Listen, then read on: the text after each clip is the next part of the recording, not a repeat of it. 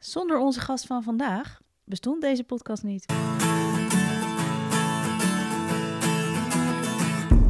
Fijn dat je luistert naar de Ayurveda podcast. Mijn naam is Marleen en naast mij zit Sielke. Deze podcast is voor iedereen die met Ayurveda gezonder en gelukkiger wilt gaan leven, maar wel met een korreltje Himalaya zout. Het moet tenslotte wel leuk blijven. Onze zoektocht naar gezondheid en geluk heeft ons al zoveel opgeleverd. Ik ben moeiteloos afgevallen, heb een beter humeur en ik heb bijna nooit meer last van een opgeblazen buik. Ja, mijn 20-jarig slaapprobleem is verdwenen en mijn menstruatie die weg was, is weer helemaal terug. Ik kan stress veel beter handelen en ik heb ontzettend veel energie. Dat heb ik ook en dat komt echt doordat we een fijne dagroutine te pakken hebben. En ons doel met deze podcast is jou helpen begrijpen wat jij nodig hebt. Ja, want vaak kun je met simpele oplossingen fysiek en mentaal in balans komen. In deze podcast hoor je alles over Ayurveda. En vandaag hebben we een bijzondere vrouw te gast die echt zoveel over Ayurveda weet en daar ook nog eens prachtig over kan vertellen. Frederike Couvé van Divine Ayurveda, welkom. Dankjewel, goedemorgen. Mijn docenten, die ik hoe lang heb ik al les van jou? Drie jaar nu? Ja. En dat begon ooit met een cursus in je dagelijks leven. Online was dat in coronatijd. Ja, In de pauze ging ik me met gebrande sesamolie insmeren voor de Abhyanga, de warme oliemassage. En toen dacht ik, wow, dit is zo lekker. Maar het stinkt wel heel erg. Maar ik voelde me gelijk heel goed. En ik was helemaal hoekt gewoon gelijk. maar dat bleek wel inderdaad de verkeerde sesamolie Dat was wel de verkeerde sesamolie. Ik vroeg ook daarna in de pauze, "Mm, klopt het dat het zo vies ruikt? nee, je moet ongebrande kopen. Maar dat was echt het begin van eh, mijn liefde voor Ayurveda. Ja, en ik weet nog dat jij in eh, de online cursus deed. En eh, toen wilde jij, jij was super Ik enthousiast. stelde heel veel vragen. En ik dacht nog, jij moet echt de jaarbleiding doen. Maar die was toen vol. Ja. Weet je nog? Ja. En toen hebben we uiteindelijk, hebben we, ik weet niet meer wat we hebben gedaan, hebben we toch nog ervoor gezorgd dat jij de jaarbleiding ging doen. Ja, maar ik kon niet op de zaterdag. En toen dacht ik echt, nou, dat kan echt niet. Hoe moet ik dat regelen met oppas? Toen hebben we nog gebeld. Weet ik ook nog precies waar ik zat. En toen toch geregeld op de vrijdag. Schoonouders gingen oppassen.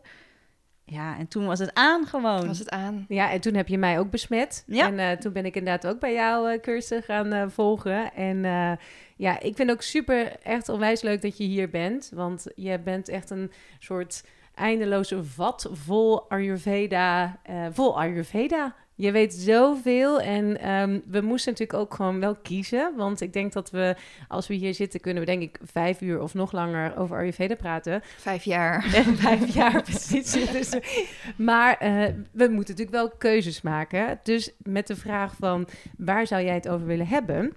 Toen zei jij Ayurveda en psychologie. ja, Dat iets- absoluut. Ja. Waarom is dat hetgeen wat jou zo eh, aan het hart gaat? Ja, ik vind het gewoon een enorm fascinerend onderwerp, omdat het... ehm, weet je, het dagelijkse leven is zo'n enorme uitdaging vaak. Iedere dag komen we dingen tegen. En we hebben natuurlijk onze gezondheidsproblemen, maar die kun je met Ayurveda redelijk snel wel oplossen en daar balans in vinden. Maar dagelijks leven geeft ons zo enorm veel ehm, uitdagingen, ehm, triggers.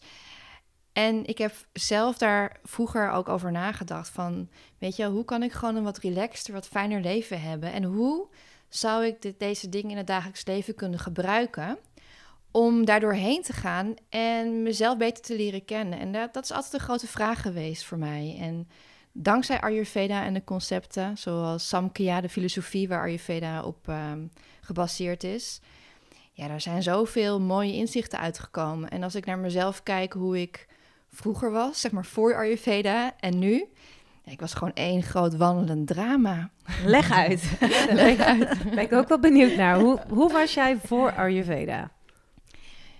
Ja, ik kan me niet echt meer heel erg veel eh, herinneren, maar ik weet wel dat ik het altijd heel erg moeilijk heb gehad.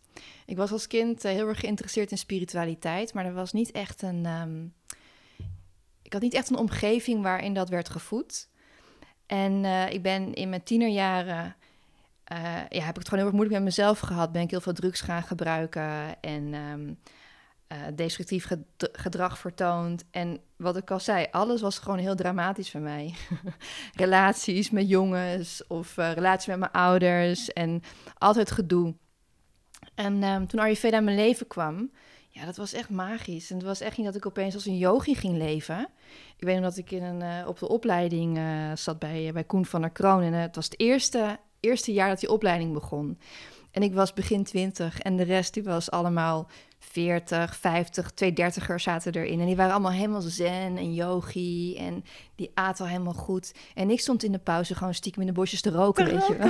Maar heel even, want, want, want we missen nog één stap. Want jij was dus de, de, de twintiger met allemaal drama, Ja, drugs en drama, foute drugs, vriendjes of foute zo. vriendjes. Maar eh, wanneer kwam Ayurveda? Hoe komt dan Ayurveda in jouw leven als je dat leven hebt?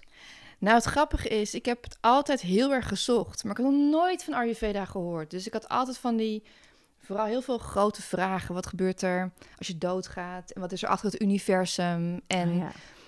Ik weet nog dat ik het aan mijn vader vroeg. Toen was ik een jaar of zeven en mijn vader die zei, ja, dat weet niemand. Het was echt shocking. Van als mijn vader het niet weet, Ja. weet je wel, wie Oh, weet ja. het dan? Ja, ja. En toen kreeg ik heel veel angsten daarover. Dus er was altijd wel een soort van zoektocht. Het boeddhisme vond ik heel interessant. En yoga leek me heel interessant. En eh, op een gegeven moment toen was ik in het filmhuis. En er verkochten ze videobanden. Want de video's die gingen eruit en het werd dvd-tijd. En voor een euro kon je die kopen. En er was een film die heette Art of Being. Nou, en ik dacht, oké, weet je wel, ik kocht een paar van die, eh, van die video's. En thuis dacht ik van, oké, ik ga die video kijken. En dat ging dus over Ayurveda. En deze kun je trouwens helemaal terugkijken. Op YouTube staat die. Kun je hem gewoon gratis Oh. kijken. Dan zetten we de, ook? in de Ja. show notes. Goed idee. Leuk. En ik keek, ik keek naar die film en ik dacht alleen maar, ja, ik herkende alles. Het was heel raar. Ik herkende alles en ik wist gewoon, hè, hè, Sorry. bless you. Dit is ehm Udana, zegt Sarah altijd. Daarna? dit, dit, dit is het. Dit is wat ik eh, eigenlijk mijn hele leven al zoek. Ja, ja. Dus dan voelde dat ook echt. Ja. Ja, het licht ging aan. Het Ja, licht ging Maar aan. dat had ik dus bij jou toen in de les. Ah, dat had ik echt, ja. dat gevoel. van, Ja, Dit is het. Dit Dit, is is, het. precies alles wat ik zocht. Ik had Ja, alles half precies. gedaan. Dat herkennen heel veel mensen die aan Ayurveda beginnen. Van Ja. alles een beetje gaan. Een keer gemediteerd. Altijd met voeding bezig. Ja. Dit, dit, dit. Mhm. En ineens is alles samen. ja. Ja. Dus die klik. En ik denk dat er echt zoveel mensen dit herkennen. Dat ze in één keer zo voelen... Zo interessant dit. dit. Hier moet ik meer van weten. Ja, en ik ben ook blij dat het pas toen kwam. Dat ik niet zeg maar daarin opgegroeid ben. Want dankzij al die drama, angst, dankzij al het destructieve gedrag... heb ik wel begrepen hoe erg je je kunt voelen.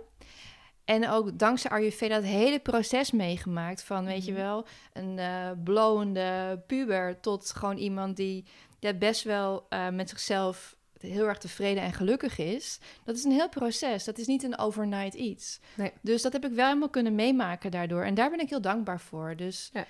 Ja. het was moeilijk toen dat ik het niet had. Maar ik ben heel blij dat ik het verschil weet. En dat ik het ook helemaal, weet je wel, vanuit de modder. Zo zeggen Ja. ze toch ook van lotussen die komen uit de modder. Vanuit die modder helemaal heb mogen integreren. En ook alle, daardoor alle ehm, delen van het proces, eh, ja, begrijp en ook daar ehm, oplossingen voor kan aandragen. Ja, dan begrijp je anderen die in die situatie zitten ook beter natuurlijk. Ja, 100 procent. Ja. Het heeft mij echt een goede therapeut gemaakt. Ja, door Mooi. het zelf meegemaakt te hebben. Ik kan me nog steeds niet zoveel bij voorstellen dat jij blowend in de bosjes staat. Maar ik vind het erg blowend in de bosjes staan. Tijdens, je opleiding, hè? me. Tijdens je opleiding. Ja, ik vind het wel heel Dat mooi. we Koen zo om het hoekje kijkt. Een leuke aflevering ook met Koen opgenomen. Koen van de Kroon. Eh, maar ja, nee, ja, super interessant. Dat maakt ook gewoon dat het zo toegankelijk is voor Ayurveda is voor iedereen. Je Ja, hoeft dat daar vind niet ik het perfect mooie. voor te... Nee, dat klopt. En dat vind ik ook het mooie ervan. Dat je eh, heel vaak, dan komt mensen tegen die zeggen... ja, maar Ayurveda, oké, weet je wel, als ik ga stoppen met roken. Of ja, ja Ayurveda, ja, maar moet, moet ik eerst wat meer, met meer rust in mijn leven hebben. Oh ja. Of als ik daar met borstvoeding geef. Dus altijd een als, als, als. En Ayurveda is geschikt voor jou op dit moment, vandaag. Deze Ja. minuut kun je ermee beginnen. Ja. Alleen het level is verschillend voor iedereen. Ik heb Ja. mensen in de les die hebben al helemaal yoga gedaan... en die willen echt gewoon helemaal meteen de diepte in. En er zijn mensen die... Ja, die, die komen bij wijze van spreken vanuit de McDonald's naar de Ja. opleiding. Nou, die beginnen ergens anders, eh, op een ander... Maar het is altijd een, een dingetje wat je kunt doen om mee te beginnen. En dat is gewoon heel erg mooi. Dus Ja. Ook voor mensen die luisteren, Ayurveda is gewoon voor jou vandaag. Begin ermee. Ja, mooi klein dingetje. Ik vind het, ehm eh, wat jij vertelde van hè, de, de, de psychologie is hetgeen wat jou zo aantrekt. Uh, daar wilde hij het ook graag over hebben. Uh, Misschien nog even slim om te zeggen, als je nou nieuw bent bij deze podcast, ga dan even aflevering 2 luisteren. Uh, daar leggen we ook alles uit over dosha's en je onbalans. En aflevering 6, 7 en 8 gaat echt over Vata, Pitta en Kapha.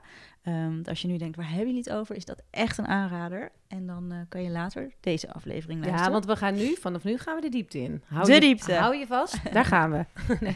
en wat, wat, de, hè, de psychologie, is dat dus hetgeen... Um, ja, hoe zou jij dat binnen Ayurveda... Um, uh, wat, hoe kan Ayurveda jou daarbij helpen? is misschien een hele grote vraag, maar we weten inderdaad over voeding, hoe dat je spijsvertering kan helpen. Uh, we weten ademhalingsoefeningen, yoga, de beweging, maar dan heb je dus dat stukje psychologie. En ik denk dat dat natuurlijk best wel ja, moeilijk te omvatten is of zo. Het is inderdaad een hele grote vraag. En wat ik zelf het hele mooie van Ayurveda vind, en dat ik weet zeker dat vinden jullie ook, dat vaak met kleine stapjes Mhm. kun je grote veranderingen brengen. Volgens mij zei jullie het ook net in de Ja. intro. Hè? Met Ja. kleine stapjes maak je grote veranderingen. En dan moeten we ook gaan kijken van wat is dan eigenlijk psychologie en hè, wat is het doel daarmee? En daar wil ik wel even iets over zeggen, want je kunt je, je, kunt je natuurlijk onwijs kloot voelen. En denk je van, ik heb echt zo'n, weet je wel, ik loop tegen dingen aan... of ik loop tegen destructieve patronen met mezelf aan. En wat kan ik doen om daaruit te komen? Maar de Veda's zijn gebaseerd op een hele mooie filosofie. Misschien dat we daar nog even over gaan hebben, over Samkhya straks. En het gaat eigenlijk over wie zijn we? Wie zijn we echt? Niet alleen maar de dosha's of je type. En waar komen we eigenlijk vandaan? En volgens Ayurveda komen we van puur bewustzijn. Maar dat vergeten we. En we gaan helemaal in onze eigen drama's, weet je wel. We hebben allemaal problematische relaties met onze moeder of partners. Of hè, we denken van, oh, ik krijg nooit een keer promotie. Ik doe zo hard mijn best. En allemaal van die dingen die je tegenkomt in je leven. En juist die dingen, die kun je gebruiken. Niet alleen maar om je beter te voelen, maar daar, die kun je gebruiken... Uh, om daardoor heen te gaan door eigenlijk bij hele diepe trauma's te komen... die er al heel lang zitten en die misschien wel voortkomen uit hun vorig leven. En dat is natuurlijk heel anders met Ayurveda en de Veda's en moderne psychologie, die niet per se daarvan uitgaat van dat er een karma's zijn of vorige levens. En Ayurveda is heel erg spiritueel, dus het maakt het veel uh, groter en breder, waardoor het doel ook anders is. Dus het doel ja. is uiteindelijk ook om, ja, ik noem het van drama naar dharma. drama, weet je? Ja, dharma is echt wat je hier te doen hebt op aarde, je spirituele pad. Dus hoe kun je je drama gebruiken en dat transformeren tot je spirituele pad en echt daarmee heel erg de diepte ingaan met jezelf. Mooi. En als we dan gaan kijken naar um, de dosha's, hè, dat zijn voor onze meeste luisteraars gewoon wel bekende dingen. De dosha's, water, pitta, kaffa. Ja. Die hebben ook allemaal weer een emotie waarmee ze verbonden zijn. Ja, en dat is heel mooi, want als we kijken naar de Ayurvedische psychologie, dat is een heel stappenplan. Dus je kunt het heel spiritueel maken, Mhm. maar je kunt ook echt beginnen bij het begin. En um, het is heel, inderdaad wat je zegt, de dosha's hebben allemaal verschillende emoties. En het mooie is, als je, in, als je ergens in een situatie zit, ga je vaak in een verhaal. En stel je voor, Ja. je hebt ruzie met je partner en je hebt onwijs, bent onwijs geïrriteerd. En wat ga je dan vaak doen?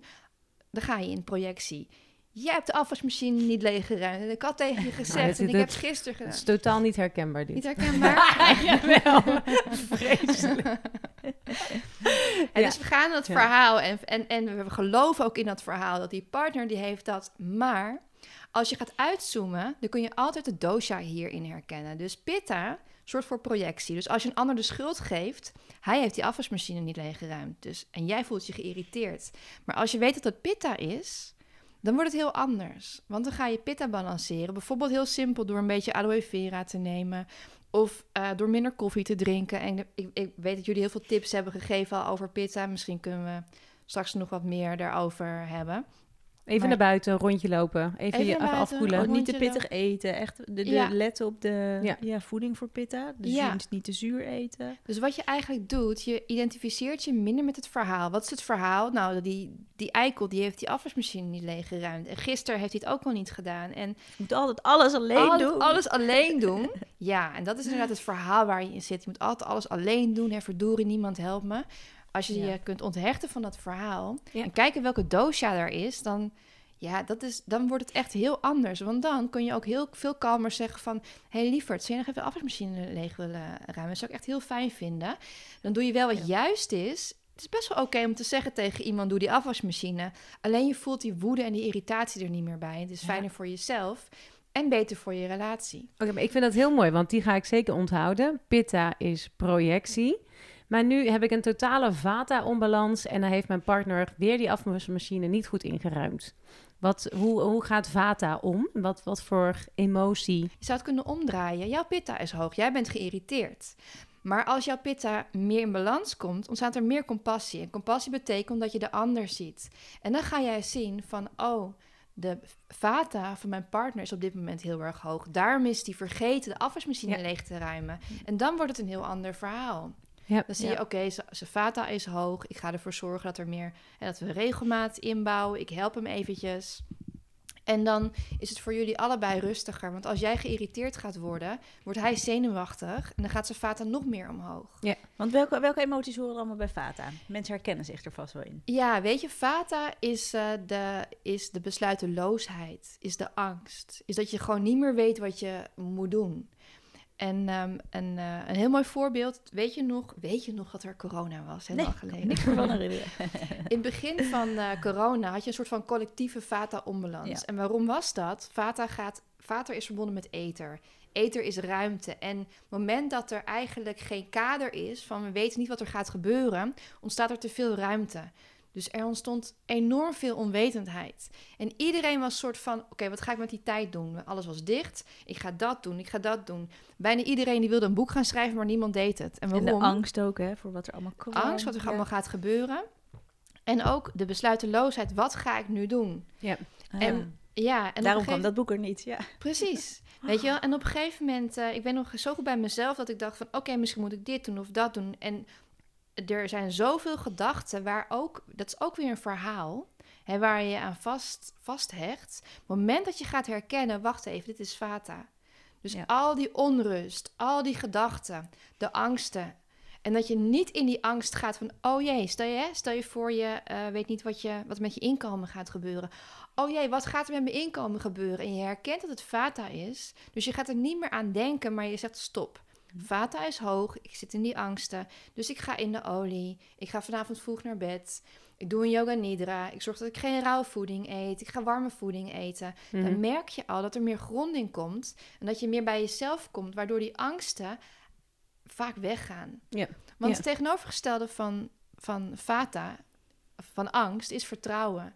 Dus als je in balans bent, is er vertrouwen dat alles wel goed komt. En zodra je vata uit balans is, ja, dan krijg je al die angsten en dan verlies je dat vertrouwen. Het enige wat je hoeft te doen is je voetjes in de olie. Ja, ja. Echt En weer je rust inbouwen. Ja, rust en de Rust inbouwen, al die remedies inzetten. En dan zul je zien dat je weer vertrouwen krijgt. En dan komt die oplossing. Want het universum geeft je altijd een oplossing. Ja. Tenzij je in de stress raakt. Want dan hè, ga je zelf die angsten creëren. En dan ga je alleen maar bewijs krijgen vaak van...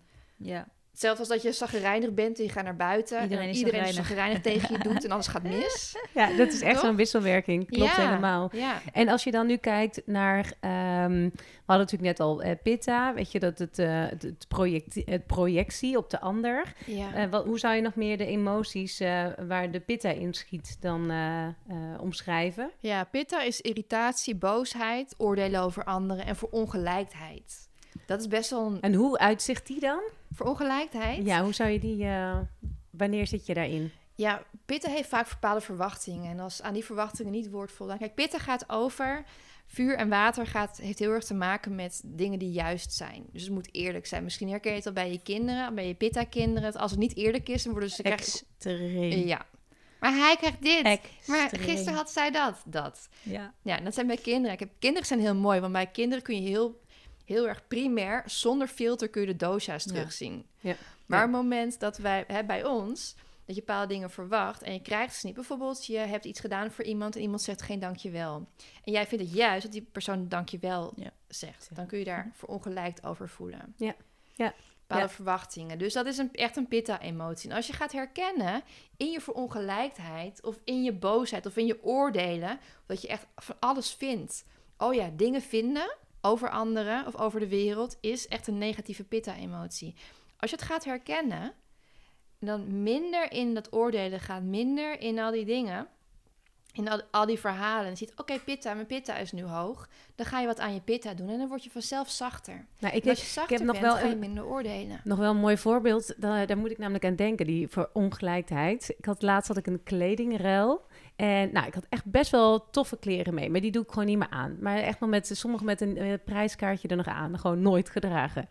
En toen ging dus door mijn hoofd, toen ik daar naartoe ging, van... Ik hoop wel dat ik zelf dan ook met kleren naar huis ga. En dat dus niet iedereen dadelijk mijn kleren heeft en dat er niks voor mij tussen zit. Dus ik voelde een soort van hebberigheid of iets van verongelijkheid. Van, oh, als ik maar ook mijn deel terugkrijg. Maar het mooie was, we gingen dus, dat was met, met zeven vrouwen. En van tevoren gingen we even zitten met elkaar. En toen zei een van die meiden ook heel mooi, we gaan heel even, even een ademhalingsoefening doen. En toen zei ze, laten we nou elkaar alles gunnen. En dat het ook oké is als je met een lege tas naar huis gaat. Maar dat we elkaar gewoon, dat we een hele fijne avond hebben gehad. En dat je met heel veel liefde de ander dat gunt. Mooi. En toen dacht ik ook echt, je hebt zo gelijk. En toen dacht ik, Ja. kan me niet schelen of ik met één of nul of tien kledingstukken naar huis ga. Maar het was wel echt die emotie die ik dus voelde, waar een ademhalingsoefening en dus iemand die even zegt van, hé, hey, het is oké als, als je het niet hebt. Toen dacht ik, ja, het is helemaal weg. Ja, en de zachtheid. Omdat ook Pitta, die heeft een soort van controle ding. Van, hè, het is niet alleen maar voor, voor ongelijkheid, maar ook controle. Van, nou, ik, ik doe dit, dus wil ik er dat voor terug. Ja, ja. En, Anders en is het niet zo zinnig. niet, ja, anders is het niet leuk, leuk, weet je ja. wel. En om dat te kunnen loslaten, dat is echt Pitta in Ja. balans. En dan zul je zien dat je echt gewoon echt het meest geweldige krijgt. Niet alleen de kleding, maar de ervaring. Ja, precies. Klopt. Het was gewoon, zo leuk. Dat het zo leuk was. Ja. Ja, mooi. En dan hebben we natuurlijk nog tot slot de kaffa. Kaffa. Ja, hoe zit het met onze kaffa's? Ja, kaffa. Kijk, de belangrijkste eigenschap van kaffa is zwaar. Dus kaffa kan zich heel zwaar voelen. En kaffa kan heel erg in de slachtofferrol gaan. Dus pitta is echt van de projectie. En kaffa is, het gebeurt bij mij ook altijd. Ik Ja. ook altijd. Ja. Een beetje, Heb ik je, weer. heb ik weer. ja, waardoor je ook eigenlijk daarin blijft hangen. En, en je eigen verantwoordelijkheid uit, het, uit de weg gaat. Dus ehm, ik kwam een mooi voorbeeld... een mooi voorbeeld, een cliënt die... wa- nee, was een student bij de psychologiecursus. Ik ben nog zo goed. En die zei van ja, en heb ik gewoon lekker de hele ochtend voor mezelf geblokt. En dan ga ik mijn cursusje doen. En eh, dan staat de buurvrouw voor de deur in tranen. En denk ik, hè? Dan denk ik, hè, verdorie. Ik wilde eigenlijk vandaag wilde ik eh, voor me, deze ochtend voor mezelf. Maar goed, kom dan maar binnen. Oh ja. Oh ja. En dat is kaffa. Kom dan maar binnen. Ze denkt dat. Ze zegt het niet, ze denkt het. Dus ze laat over de grenzen lopen. Dat is heel erg kaffa. Je laat over je grenzen, maar niet uit liefde. Meer van, Ah. oké, heb ik weer. Nou, zie je wel. Dus had ik eindelijk een kopje koffie voor mezelf. Klaar met mijn laptopje. Staat er iemand voor de deur. En vervolgens zit die buurvrouw twee, twee uur daar te huilen. En denkt alleen maar, hè, verdorie. Ik ook altijd, weet je wel. Ja. En de buurvrouw gaat weg. En dat is niet zuiver. Want het zou zuiver geweest zijn als ze de deur open doet en zegt: Ach, lieverd, wat naar voor je. Maar weet je wat? Ik ben nu even. Heb ik even wat andere dingen te doen. Ja. Vind je het goed dat ik vanmiddag even bij je langskom? Of vanavond of wat dan ook. Ja. Dat is zuiver. Ja. En dus als je iets voor iemand doet, terwijl je er eigenlijk geen zin in hebt, dat is kaffe uit balans. En dan ook nog gaat balen ervan. En ook het feit dat je iets doet om jezelf beter te voelen. Want dat is ook een kaffa-ding, toch? Dat je eigenlijk mensen gaat helpen. Dat is zo'n helpersyndroom. Dat mensen ja, constant kaffa willen haalt, helpen. hun, eh kaffa haalt hun ident- vaak, niet alle kaffa's, maar Nee. kaffa heeft een neiging, of onze kaffa-kant heeft een neiging om onze identiteit te halen uit het helpen, eh, uit andere mensen te helpen. Ja. Mijn oma die had het heel erg. Die eh, was super lief, altijd verzorgend. En weet je wel, als mijn opa ging zitten, dan stond ze met de pantoffeltjes klaar. En weet je wel, ze ging eigenlijk nooit zitten. Mijn opa die zei ook altijd, hè mens, ga toch eens zitten. En mens, oh, dat is zo'n mooie ouderwetse uitspraak, ja. En mens. En dan ging ze zitten, maar dan ging ze kijken wie heeft er nog iets nodig. Dat was haar hele identiteit. En toen overleed mijn opa en mijn oma wist niet meer wie ze was. Ja, Ja, dus je hebt het helemaal zo- aan de ander opgehangen eigenlijk. Ja, het zorgen voor de ander. Ja. Net als moeders die eh, bijvoorbeeld eh, kinderen gaan de deur uit. Ja, en denken, wie ben ze ik? doen. Ja, Ja. Wie, wie ben ik nou nog? Ik was altijd, al die 18, 20 jaar was ik de moeder van. Ja. En nu, en dan gaan ze bellen. hey, je was, eh, zal ik je was doen? Of, hey, eet je wel goed? Dat soort dingen. En ze kunnen niet anders, want ze weten niet wie ze zijn zonder die andere persoon. En, en je zei net dat het dus echt gaat ook over de grenzen die dan, eh, waar overheen wordt gelopen. eh, de, dus de buurvrouw die is toch voor de, voor de deur staat met haar verdriet, dat je dus over je grens laat gaan als Ja. kaffa-persoon. Precies, en je zegt het heel goed, want je zegt twee dingen. Je zei eerst ehm, mensen die over grenzen heen lopen. En daarna zei je dat er over grenzen gelopen wordt. Het is altijd, we zijn altijd, en dat vind ik het mooie van de Ayurvedische psychologie. Het betekent dat we 100% verantwoordelijkheid nemen voor onze eigen shit. Dus niemand gaat over jouw grenzen. Jij mensen laat ze. lopen. Ja, men- men- je laat mensen over jouw grenzen lopen. Dat is heel belangrijk. Dat is kaffa. Wat, wat, kunnen, wat kan je, als mensen zich hier naar herkennen, hè, wat kunnen ze doen? Nou, je kunt dus beginnen. Kijk, het is een heel proces, maar het begin is om te kijken, om te herkennen welke dosha het is. En dus als je merkt het is kaffa, ga die kaffa behandelen. En dus ga naar de sportschool. Ga, eh, neem trika toe. Of neem een stukje gember. Of ga wat, eh, ga, ga dat, hè? neem een kopje koffie. Zet jezelf in beweging. Zet jezelf in ja. beweging. Stimuleer jezelf. Zorg dat je. En ga niet eh, onder een dekentje zitten met Netflix. Van oh nee, het is allemaal zo. Het is allemaal zo. eh, ik wou zeggen, kut. Kan ik natuurlijk niet zeggen. Mag dat mag je zeker zeggen. Helemaal kut. Het leven is zo kut met kloten. peren. Ja. Het Met leven een is zo kloten. pak Ik ga koekjes. onder een, ja, met een pak koekjes. Dat Ja. gaat je niet helpen. Ga Ja. naar buiten toe, ga sporten. En voor kaffa, heel belangrijk, een van de beste tips als je ergens in zit. Want kaffa kan ergens in zitten en het kan heel lang duren. Doe iets anders. En een mooi voorbeeld, eh, een van mijn eh, studenten, die, ehm, die vertelde altijd als ze ergens moest naar het ziekenhuis, ze had een bepaalde aandoening. En dan was ze, voelde ze zich altijd daarna echt heel rot. En dan ging ze naar huis toe. Echt een, echt een kaffa-vrouw. Super lieve kaffa-vrouw. En dan ging ze op de bank zitten met een kopje thee en een dekentje. En dan ging ze zich gewoon urenlang kloten voelen. Dus op een gegeven moment zei ze van, kom uit het ziekenhuis. En toen reed ik naar huis toe, dacht ik van, nee, nee, nee. Ik ga naar het strand toe. Dus naar het strand te gaan, heeft ze een biertje gekocht, was er een kampvuurtje is ze gaan zitten, heeft ze een onwijs leuk gesprek gehad met, Ja. met een vreemde. En toen zei ze, dat was zo'n andere ervaring. Ja. En dat is belangrijk voor kaffa. Doe iets anders. En het maakt niet uit of het iets heel groots is. Je hoeft niet naar eh, Amerika te gaan verhuizen of zo, maar doe iets wat je normaal gesproken misschien niet zou doen. Doe het net anders. Ja. Want kaffa is stabiel. Dus zodra je een kleine verandering maakt, zul je zien van hé, hey, het wordt al anders. En dan wordt alles om je heen ook anders. Ja. Terwijl de vata of de pitta best onder dat kleedje kan gaan zitten op de bank. Vooral pitta. Ja. Pitta vindt het heel moeilijk om eraan toe te geven. Ja. En dat is, dat is misschien wel het last- lastigste als je net met Ayurveda begint. Hoe kun je onderscheid maken? Is het nou pitta of kaffa? Of vata? Hè, dus het belangrijkste, eigenlijk is het belangrijkste, bij vata weet je gewoon niet wat je moet doen. Hm. Je hebt honderdduizend ideeën, maar je doet niks. Bij pitta ben je echt heel erg op de buitenkant gericht. Je bent heel erg... Pitta die is heel scherp. En pitta heeft een focus. Dus die focust zich soms ook op een ander. Hè? Het is de schuld van die persoon. Het is Ja. de schuld van die situatie. Ja. De irritatie erbij, die verongelijkheid erbij. Doe dan niks. Ga gewoon relaxen. Ja. En bij kaffa is het zo van... Oh, het is me allemaal overkomen. En laat maar zitten allemaal. Het heeft allemaal geen zin meer. Echt dat, weet je wel, dat hele zware zit daar Ja. meer bij. En ook wel goed om te beseffen dat het dus ook al die drie dingen kun jij ook gewoon zelf ervaren. Het hoeft natuurlijk niet te zijn dat jij altijd alleen maar hè, je kaffa-onbalans hebt. Maar dat, want ik herken ze ook alle drie wel. Dus dat je gewoon hè, gedurende de dag dat het zelfs kan wisselen. Ja, 100%. En we bes- bestaan natuurlijk allemaal uit de vijf elementen en uit de drie dosha's. Dus het is altijd ehm, heel belangrijk om telkens als je merkt, ik zit in het drama, ik, ik, ik, hou van het woord drama, het kan heel groot en klein zijn. Ik zit in drama, wacht even. Pauzeren, kijken, is het vata, pitta of kaffa? En hoef je niets te doen met die drama. Je hoeft geen dingen op te gaan lossen, dingen uit te spreken met andere mensen. Ga eerst die dosha behandelen, want je realiteit gaat volledig veranderen als je dosha in balans is. Want we hebben allemaal emoties. En die dosha's die zorgen ervoor dat je geen controle hebt over je emoties. Dus als je pitta heel hoog is. Misschien herken je het wel, je pitta is super hoog en je bent moe en je kind luistert niet. En dan moet je echt zo je best doen om niet uit je plaat te gaan. Ja, ja. Hè? Of misschien Ja, ik ga je dat wel uit voordat ik aan toen ik begon met Ayurveda had ik dat heel erg. Dat ik dacht, mijn emoties controleren mij. Ik heb geen, geen controle daarover. En toen, werd, toen ging ik begrijpen wat pitta was, dat scheelde al heel erg. Dat ik dacht, oh, wow, dit ligt niet echt aan mezelf of zo. Dit is gewoon de dosha die enorm hoog is. En als je dat dan gaat veranderen en die lager Ja. wordt, dan bes- besef je in één keer, huh, ik heb wel een keuze. Het voelt alsof ik de controller heb.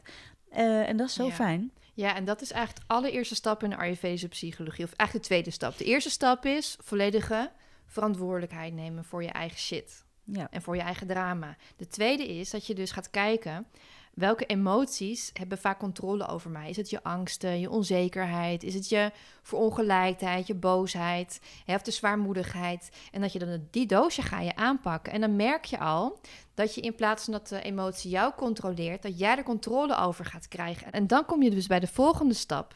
En dat, dat, dat vind ik zelf het allerinteressantste.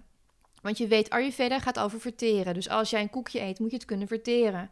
Hè? En als jij een pizza eet en je verteert het niet goed, dan krijg je AMA. Ik weet niet in welke uh, aflevering jullie daarover hebben gehad voor de mensen die net luisteren. Zeker, nou dat weten de meeste luisteraars wel hoor, de afvalstoffen. Ja. Precies, maar ook je emoties die je niet verteert en in je systeem opslaat, die zijn ook een vorm van AMA, emotioneel AMA. Ja. Nou, het emotionele AMA kun je net zo goed gaan verteren, net als je stoffelijke AMA. Of je stoffelijke AMA, je Ja, de lichamelijke. AMA. Ja, precies. Precies, het Ja. moet verteerd worden. En dat kan je eigenlijk alleen maar doen als je emoties enigszins onder controle zijn. Want het is super lastig om je woede te gaan verteren. Als terwijl je, ja, terwijl je het hele servies tegen de muur aangooit, weet je wel. Is het misschien een handig idee om het te verteren met de servies tegen de muur aan te gooien? Kun je zo... Dat, eh, dat, dat, dat kan als je niet in het verhaal bent. Oké. Dat kan, want als zodra je in het verhaal bent, hou je iets in stand. Ja. Dus als je... Dat, Dus stel je voor, dit is wel een leuke. Ja. Stel je voor, je bent echt vet pissig op je partner. En je zegt, ik ben helemaal klaar met jou. En jij ook altijd. En je gooit ondertussen gooi je de kopjes en de schoteltjes tegen de muur. Dan hou je het in stand, want je hebt je gehecht aan het verhaal. Maar als je woede voelt en je denkt, ik ben zo kwaad. Mijn dochter zei dat vroeger altijd toen ze zeven was. Als ik boos ben, er moet gewoon iets kapot. En die had gewoon allemaal shampootjes verzamelde ze. En dan zeiden ze, die shampootjes die gaan dan kapot. Dan mochten ze in de tuin ook, mochten ze die op de, ste- op de tegels mochten ze die kapot gooien. Ze zei, dat helpt me gewoon, dan is die boosheid weg. Maar dat was geen gehechte boosheid. Het Dus dat was niet in een iets. situatie, dat was gewoon, er zit... Ze, het was wel in een situatie. De Ja. broer, de broer Ja. die had iets gedaan of ze had de zin niet gekregen. Nou, en dan ging ze eerst ging ze een beetje afkoelen en daarna voelde ze die energie van die boosheid. Ja. En dat het niets meer te maken met waar de trigger, waar het vandaan kwam, maar die boosheid moest er wel uit. En dan ging ze potjes ging ze. Ik denk dat we gewoon nu massaal de komende tijd horen gaan we massaal, verzamelen? ja, gaan we shampootjes verzamelen Ja. en horen we overal zo in de tuin, kaching, kaching. Ja. Maar het is belangrijk dus dat je het zonder verhaal doet. Begrijp je het Ja. verschil? Want als je met verhaal doet, dan maak je de het in stand. Ja, Maak je heel het mooi. Of dat je lekker gaat kickboksen om het er even Ja, uit, te uit kickboksen te is een van de beste. Het is een remedie die ik Ja. heel vaak geef aan mensen. Ga kickboksen. Ja. Want woede, vuur, is een enorm krachtige energie. En je krijgt pas last van die opgeslagen woede als die vastzit. Ze moet stromen en er zit zoveel potentie onder. Als die, weet je, als die energie stroomt, dan kun je daar echt onwijs mooie dingen mee doen. Ja. Ah, heel mooi gezegd. Ja. Lieve Frederike, we kunnen nog uren met jou doorpraten. We gaan ook met jou doorpraten. eh, ook over het verteren van deze emoties. Dat gaan we doen voor onze extra Ayurveda podcast voor de Alles over Ayurveda community. En ik wil ook alles over de routines weten. Ja, ook ik Wat wil- doet Frederik nou eigenlijk allemaal? Ja, ik wil- Hoe bestart ze de dag? Het wordt een hele lange extra Ayurveda podcast. Eh, maar voor nu willen we je vooral heel erg bedanken voor eh, ja, jouw fijne verhaal en eh, jouw kennis. Heel erg bedankt voor de uitnodiging. Echt superleuk om eh, met jullie te kletsen. Ja, dankjewel. wij ook. Ja, en wil jij graag meer energie? Wil je geen opgezette buik meer? Wil je verlost zijn van verkoudheid en hooikoorts? Beter slapen, minder huidproblemen, een beter humeur en je misschien wel optimaal voorbereiden op je zwangerschap? Dan is een Ayurvedische detox precies wat je nodig hebt. Wil je daar meer informatie over? Ga dan naar onze show notes en doe onze Alles over Ayurveda detox. Dankjewel voor het luisteren en heel graag tot volgende week.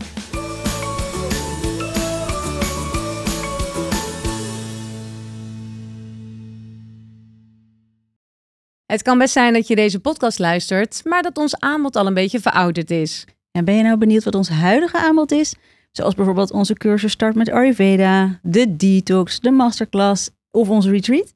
Ga dan naar allesoverayurveda.nl Of ga naar ons Instagram-account, de Ayurveda Podcast, en klik dan even op de Linktree-pagina.